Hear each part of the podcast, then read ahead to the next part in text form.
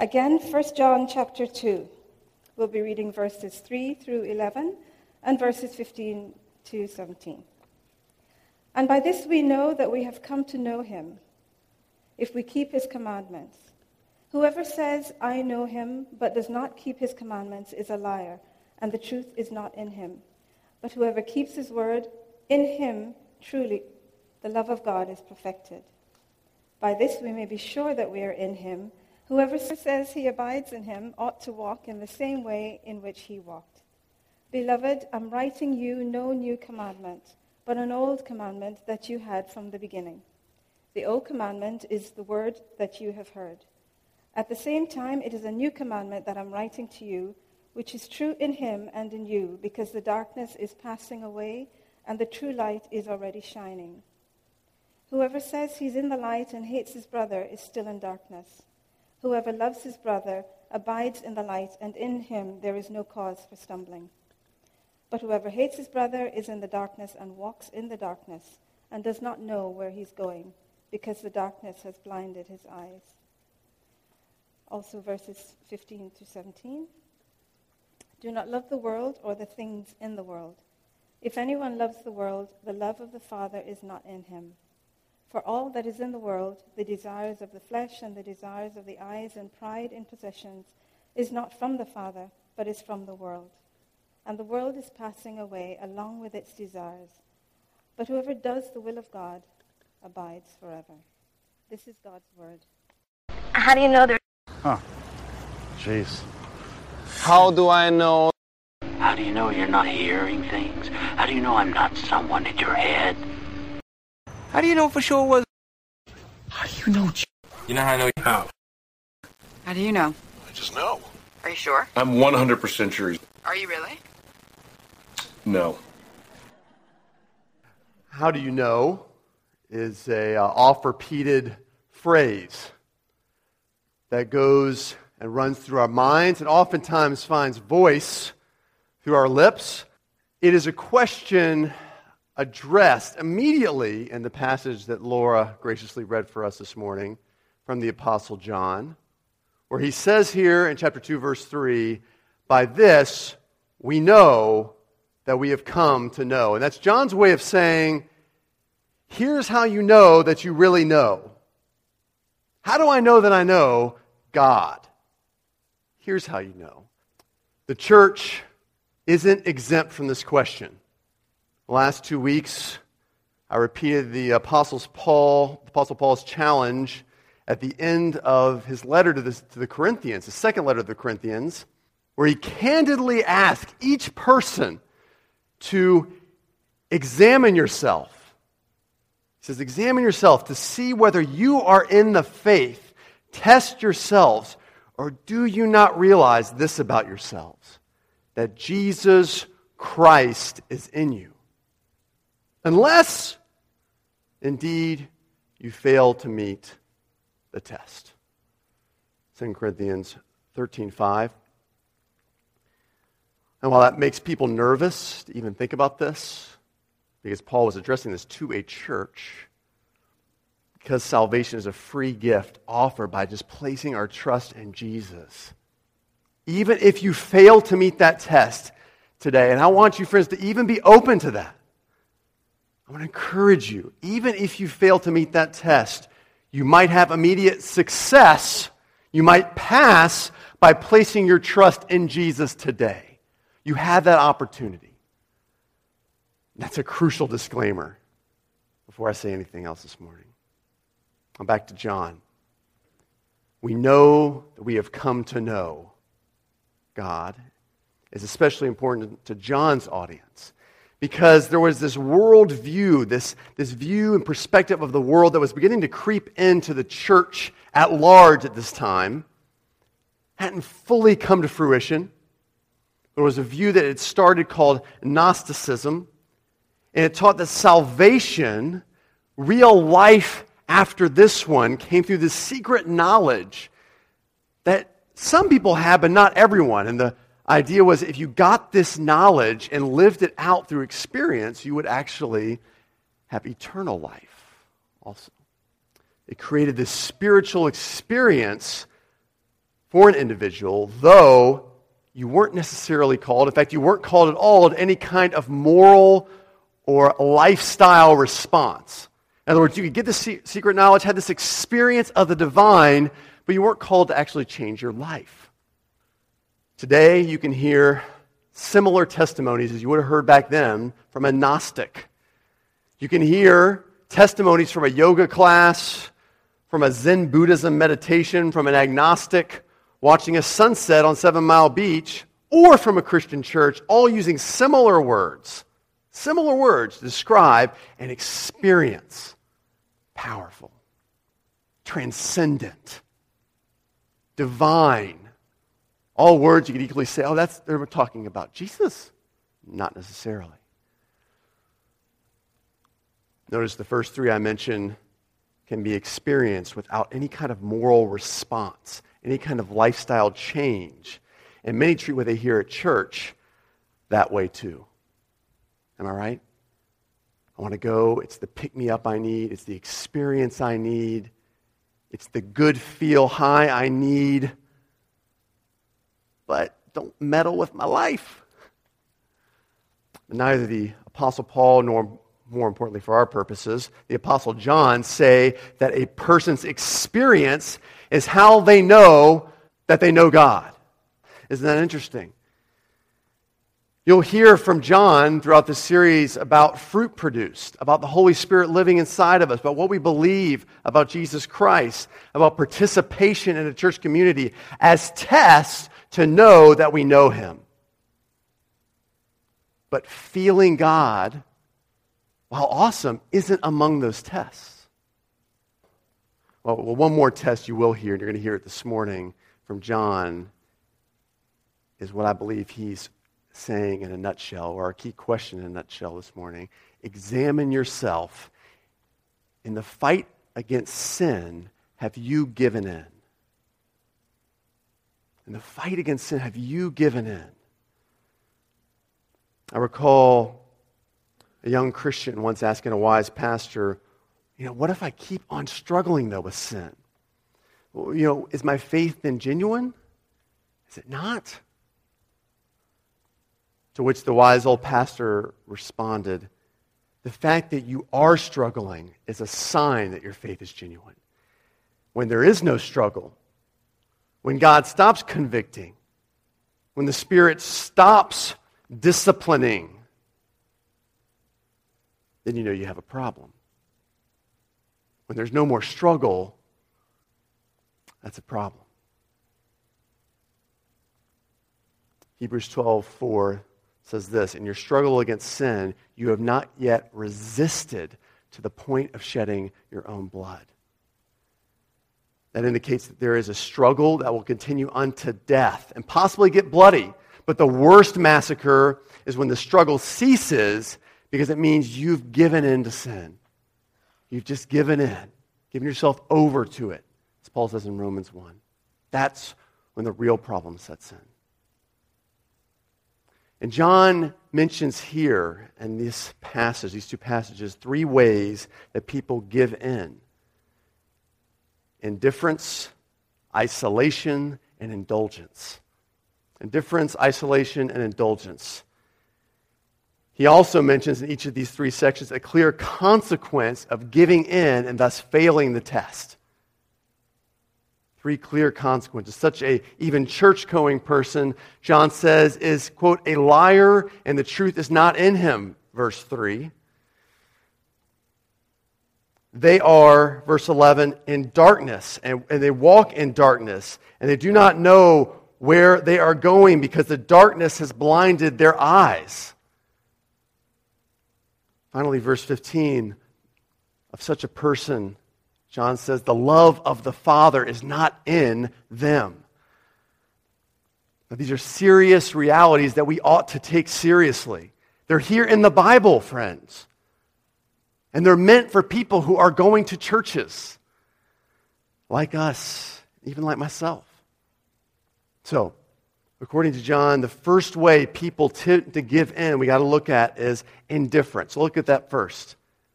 If you have a Bible with you, just, as we read this, just circle the key words. you hear repeated.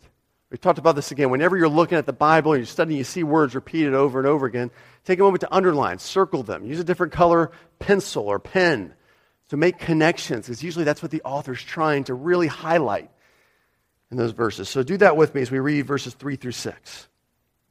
And we, by this, we know that we have come to know him if we keep his commandments.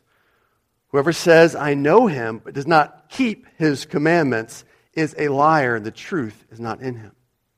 Whoever keeps his word, in him truly the love of God is perfected.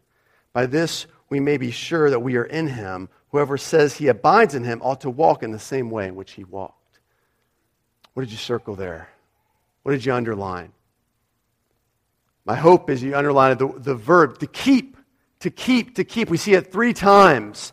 And three times we see the idea of commandments, the word. The range of this word to keep, tereo, is much wider than simply do it. You know, when we hear the words commandments, you think, I just got to do it. I got to follow it. But rather, this word keep implies a duration, a perseverance, to observe diligently, to guard carefully, to realize the truth, but not just do it, to bring it with you, to keep it near you, to protect it. Almost like you're its parent. I have piles at home. I have various piles of things. All right, you may as well. Here's my everyday pile. I have up here, it includes my phone, my keys, I got some gum, and a little pen. All right, stick those in my pocket along with my wallet, and I'm good to go. My wife, Katie, she's got a pile.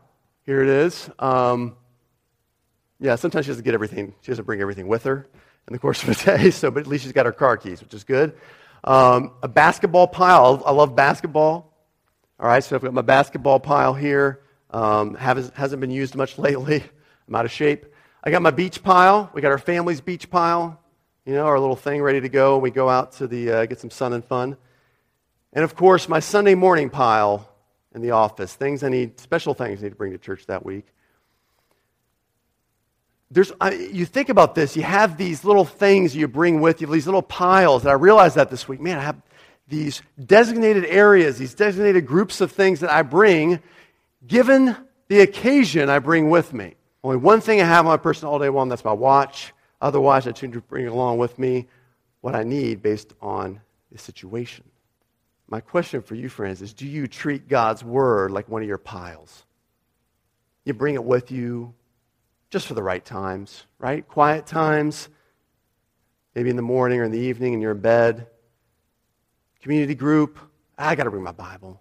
I remember Sunday mornings, as fits the occasion.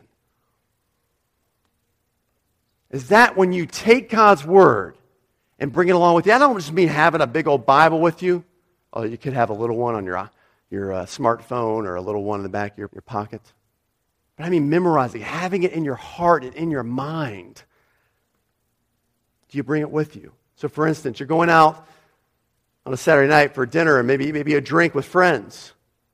Do you bring God's word along with you? Ephesians 5 18 says, Do not get drunk with wine, for that is debauchery, but be filled with the Spirit. And it's time here to examine your faith. It's time to examine your faith. Not so much the drinking or even getting drunk. To wonder is, do I, do I really know Jesus? You'll mess up.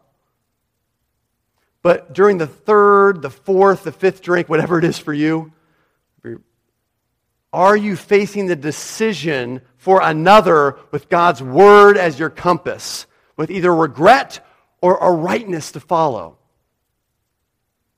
Are you facing that decision, the next one, with God's word as your compass? Does it come to mind? Or is just an automatic, yeah, I want to feel good. I'm going to go for number three, number four, number five, number six. There's God's word come to mind. Now, you may make the wrong decision, but that's not my question The question is Does God's word put that fork in the road?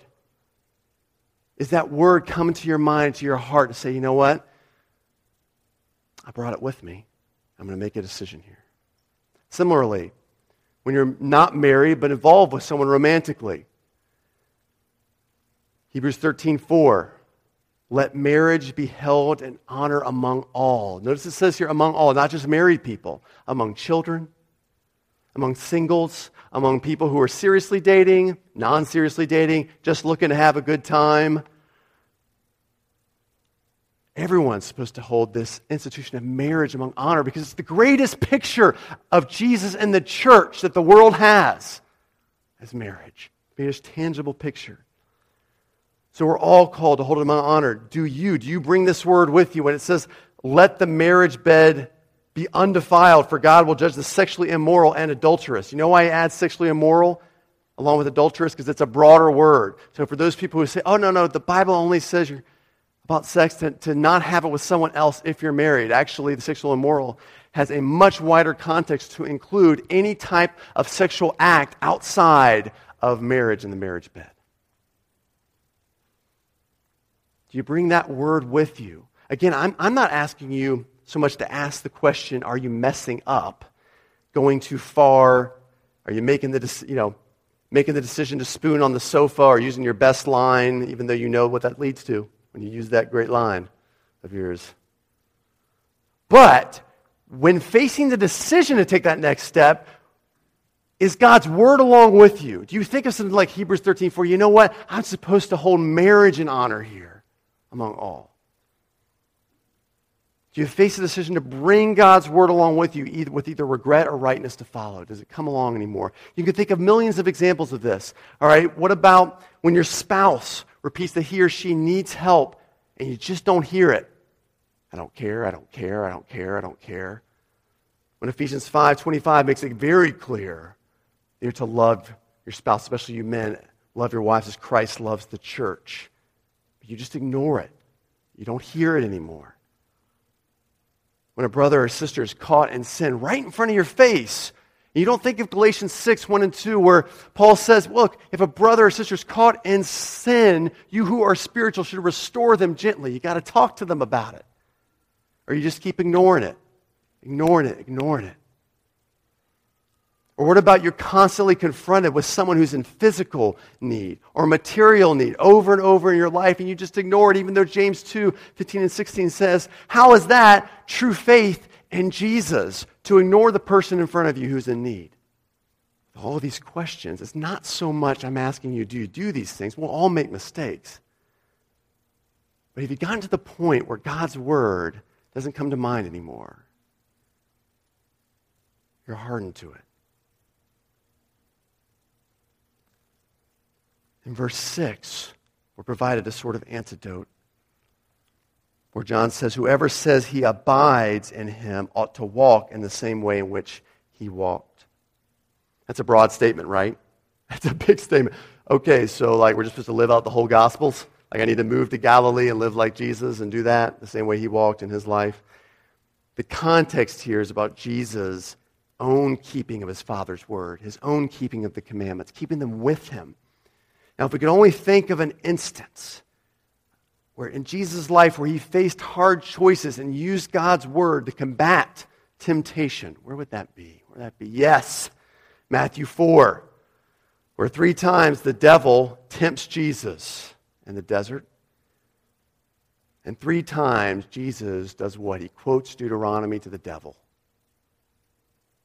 Three times Jesus has his God's word near him.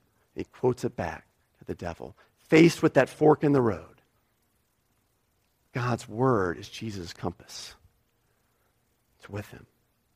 So, the key question for examining whether your faith is genuine here is when faced with what should be a hard choice, have you left behind and grown indifferent to the Word of God?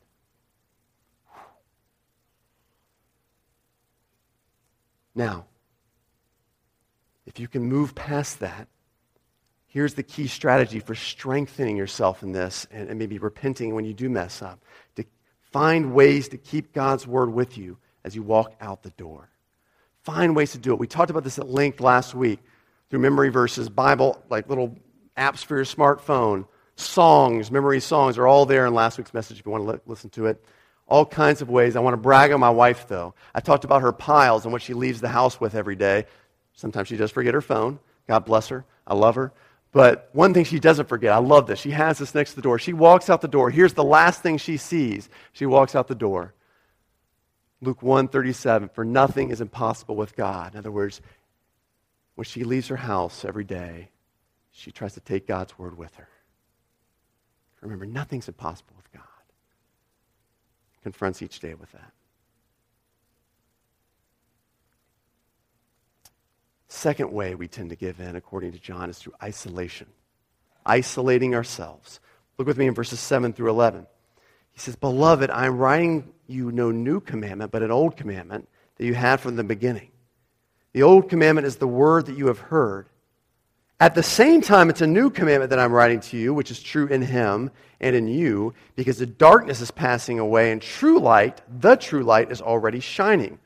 Whoever says he lives in light and hates his brother is still in darkness. There we go again. Whoever says, you know, they're church going person, religious person, but hates, hates his brother, still in darkness. Whoever loves his brother abides in the light, and in him there's no cause for stumbling.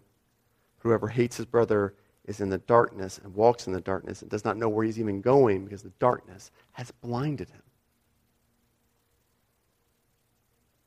It's a curious statement John opens with here, right? That this commandment is old, not new, but it's also new. But unlocking this idea, unlocking this sort of odd statement is the key to how we can actually love successfully, how we can love people totally self sacrificially. First of all, let's look. He says, Love is old. This commandment to love, it's old in verse 7, right? we know this, Deuteronomy 6 5, right? Millennia, about a millennia before, more than that, two millennia before, Jesus uttered these words again in Galilee. Moses uttered them, Deuteronomy 6 5. Love the Lord your God with all your heart, with all your soul, with all your strength. And also Leviticus 19 18. Love your neighbor as yourself. Jesus repeats these commandments, he embodies them, but they're not new. The problem is, when these commandments were first uttered, back in the day, the problem is people tended to love in order to love themselves. They loved in order to be loved, as it is today, to give them the feeling that they are good, or so they could be mutually loved in return. That's how we begin loving other people, or what we call love. It usually ends in frustration because the other person doesn't provide us with the satisfaction we thought we were going to get. The feel goodness consistently we thought we were going to keep within us and they don't often even love us the way we feel like we should be loved. I once heard, uh, and by the way, this isolates us. We begin to feel isolated. We distance ourselves from people, if not physically, emotionally. I once heard Larry King. Remember Larry King, old, kind of, you know, kind of old interviewing guy on CNN. He was replaced by Piers Morgan. It's a shame. I liked Larry King. He was a consummate interviewer. People liked him, uh, even though the guy, uh, you know, it's hard to be likable when me having been divorced eight times. You know what I'm saying? Like, it's just hard after a while. He was divorced eight times to, to seven different women. Because in his fifth marriage, he got married to his third wife. All right, yeah. Go around that brain teaser for a while, all right?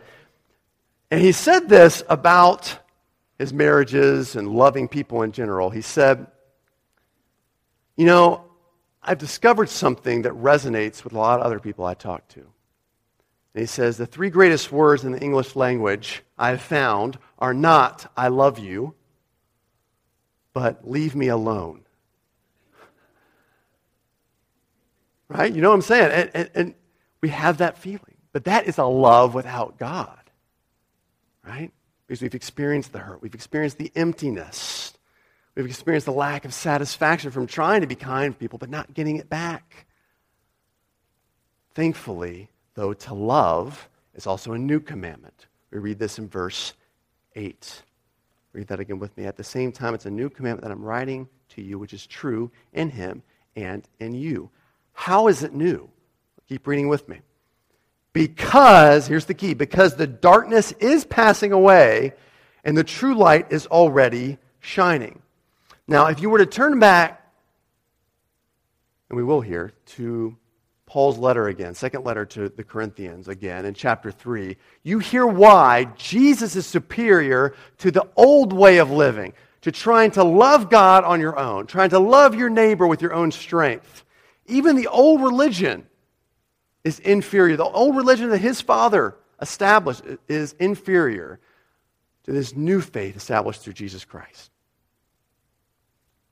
Paul says this Now, if the ministry of death carved in letters of stone, notice this is a ministry, loving people, loving God, of death, doesn't work, doesn't produce life, carved in letters of stone. Remember the commandment, the old commandment letters of stone came with such glory that the Israelites couldn't gaze at Moses' face because of its glory, which was brought to an end. Will not the ministry of the Spirit have even more glory? When you trust Jesus, God gives you his Holy Spirit to indwell in you and empower you. He goes on to say that basically, the old way of loving God and loving your neighbor was a ministry of condemnation, meaning you couldn't do it on your own. So there was no end other than being condemned. 2 Corinthians 3 9. So that's why here, back in, in, in verse 8, because the darkness is passing away, the true light is already shining. And 2 Corinthians 3 concludes with a description of this light, where Paul says, here's the, here's the point. Because of what Jesus did on the cross, giving us a relationship with God, direct relationship with God, we all, with unveiled face, beholding the glory of the Lord, are being transformed into his likeness from one degree of glory to another. Every time you get yourself in front of the Father, through the disciplines, the biblical disciplines, the ways God's given us to do that, through worship with other people, through the reading of His Word, through prayer, through fellowship, singing together, celebration together. These are ways that we put ourselves in front of the Father and we are changed a little bit each time. You may not feel it from one degree of glory to the next. You change and you grow. Friends, we, we all face a fork in the road when you fail at love. You experience failure at love. All of us do. My question is have you withdrawn and isolated yourself? Have you tried to stay religious and spiritual dealing with people only if you must, almost as a contract. I've got to do this. Or do you expose yourself daily to the glory of God and are so being changed to love without condition? Because this light's already shining in the face of the Father, and we can have it constantly through Jesus Christ. Through Jesus Christ, you can relate directly to God. You begin to change through the disciplines I talked about. The key question for examining then whether your faith is genuine here is having failed at love, do you isolate yourself spiritually from community? Have you said to yourself, I'm just not going to have community? I'm not going to have, you are determined not to have it. You're in a dangerous place. You're in a dangerous place, friends. I love you and I'm telling you that. John's telling you that, so I need to tell you that. If you're able to move past that, the key strategy for strengthening yourself when you do fail here, when you do fail to love someone, is to regularly relate to God through Jesus Christ and the biblical disciplines he gives so that the love of God will rub off on you.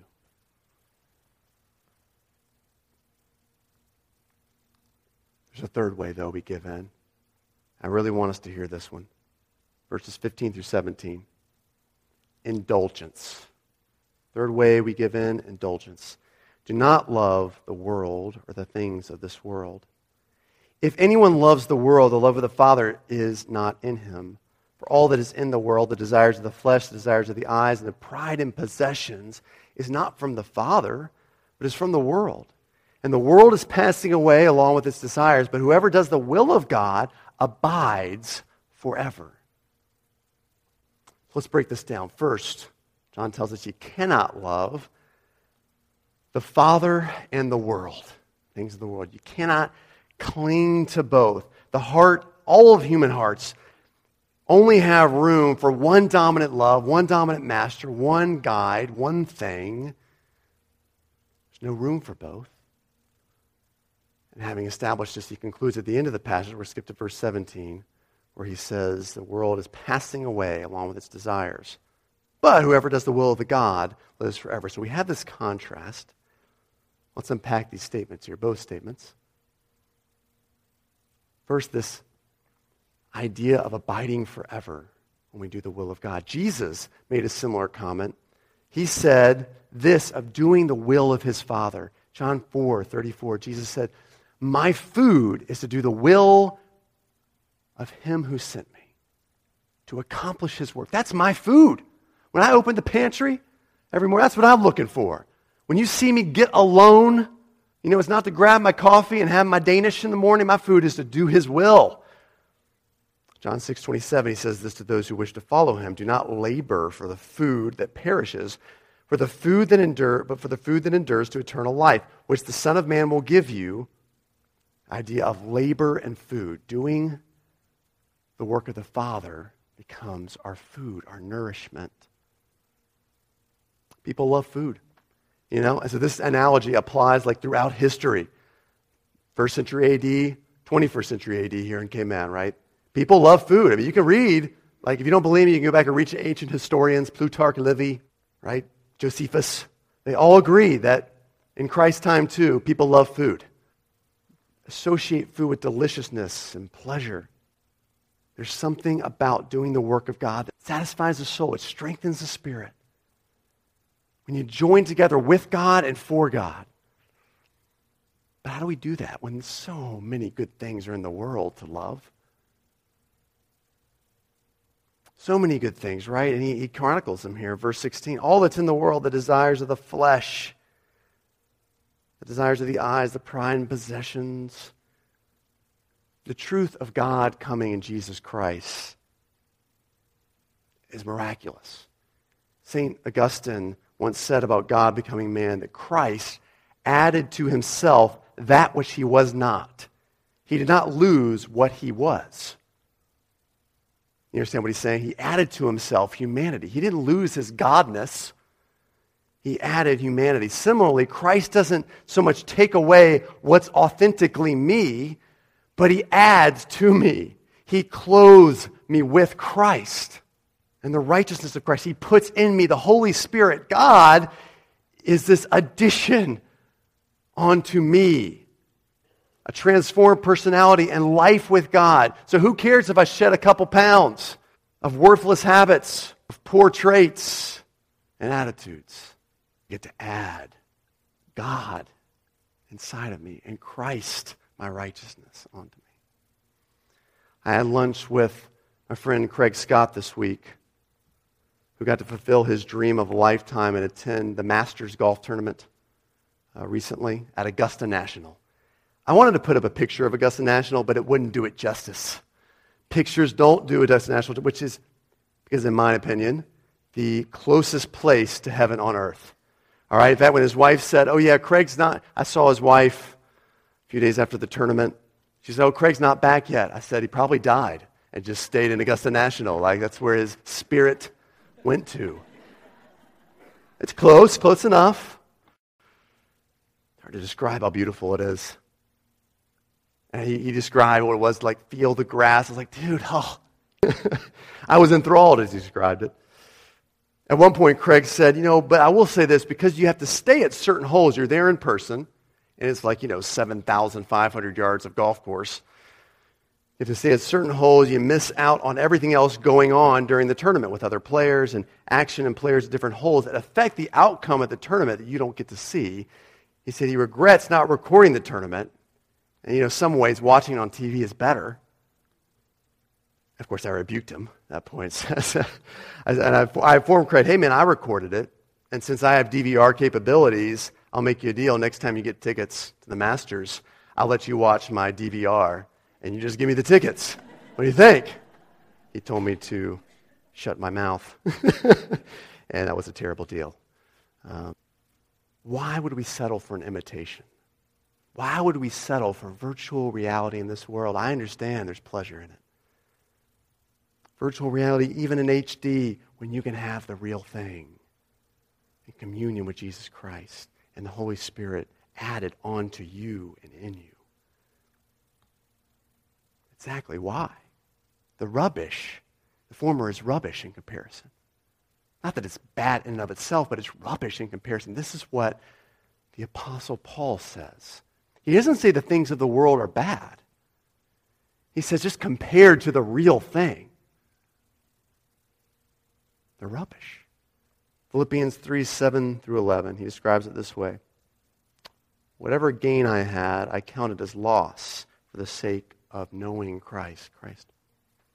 Indeed, I count everything as a loss because of the surpassing worth of knowing Christ my Lord. For his sake, I have suffered the loss of all things. Listen to that. I count them as rubbish. If you got a King Jimmy Bible or New King Jimmy, you would see that as I count them as dung. Not that they are and of themselves, but they're like that in or, compared to Christ, to being gaining Him, to being found in Him. Not a righteousness of my own, but that which comes through faith in Christ, the righteousness from God that depends on faith. To know the power of His resurrection, even sharing in His sufferings. That's far better. Far better. So, of all these things, the quick indulgence of the flesh that John mentioned, the indulging your eyes with that second, that third, that fourth look at a beautiful person, the relying on possessions to make you feel secure about who you are and about your superiority to other people based on those possessions.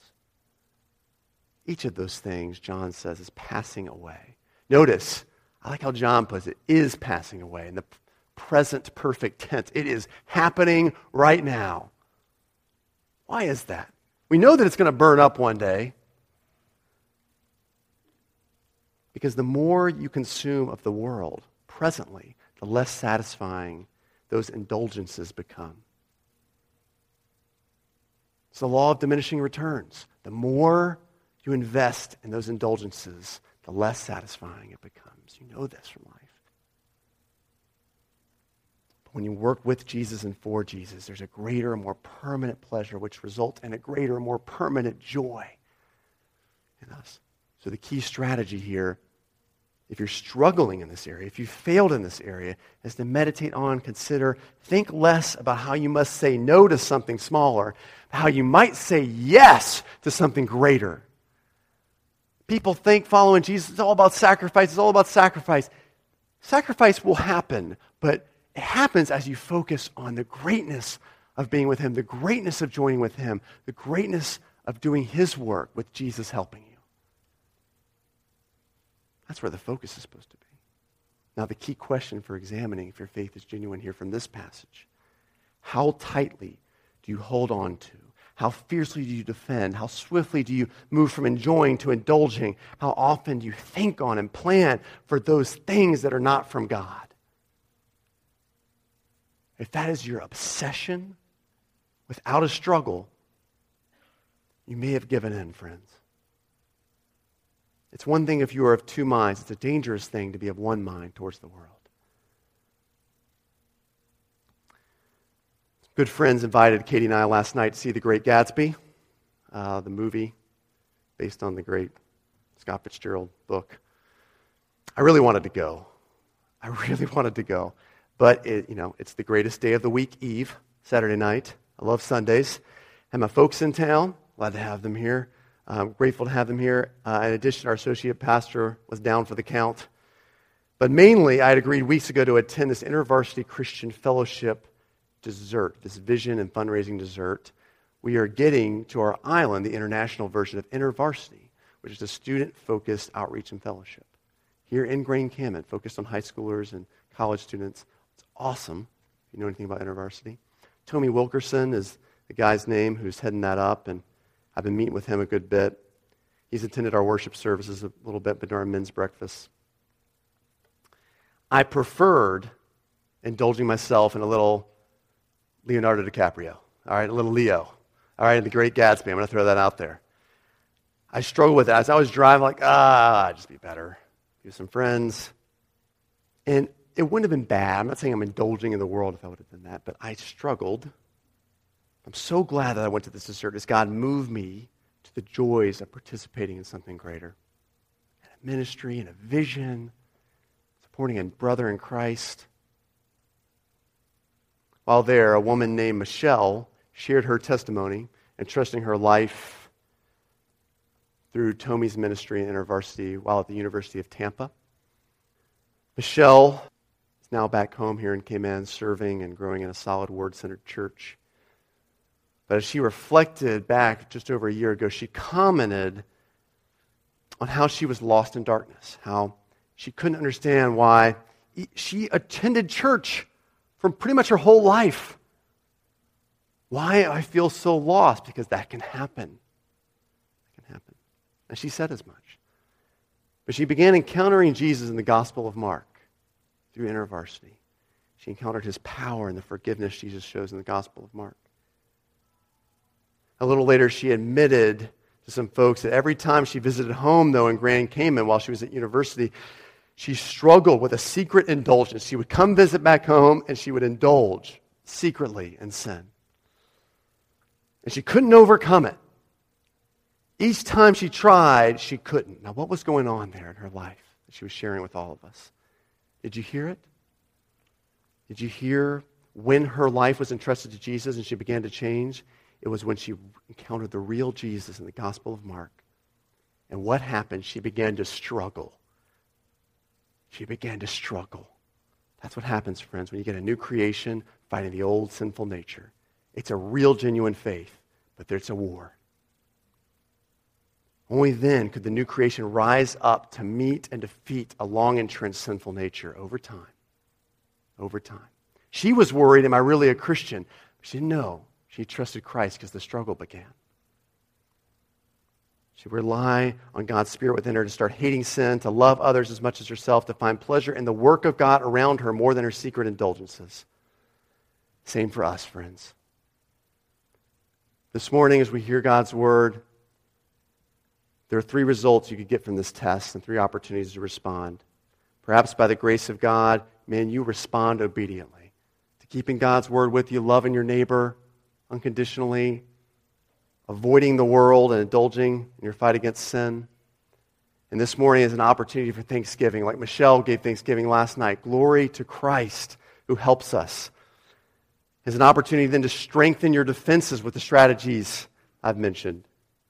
There's a second response that's you're convicted of your guilt, which is a good thing. That's evidence of what the Bible calls a fleshy and new heart. You might say, Yeah, man, I, I have been indulging. I haven't been bringing God's word with me, and so I've been making the wrong choices. I know that. You can repent with these strategies I've mentioned.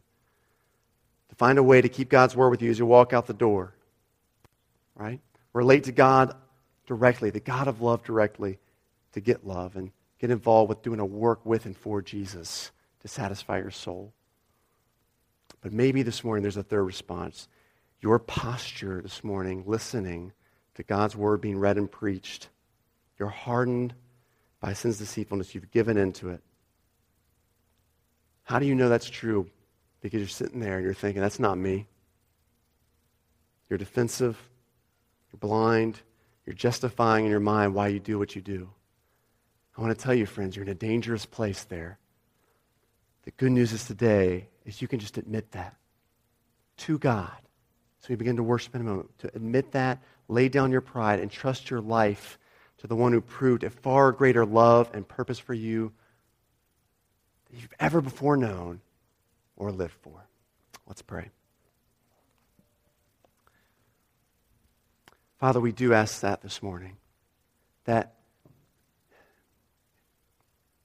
I trust, Lord, there are folks here, I believe, I sense it, who are starting to let their guard down. Most of, most of as we read the word and we preached through it, Lord, we learned from it.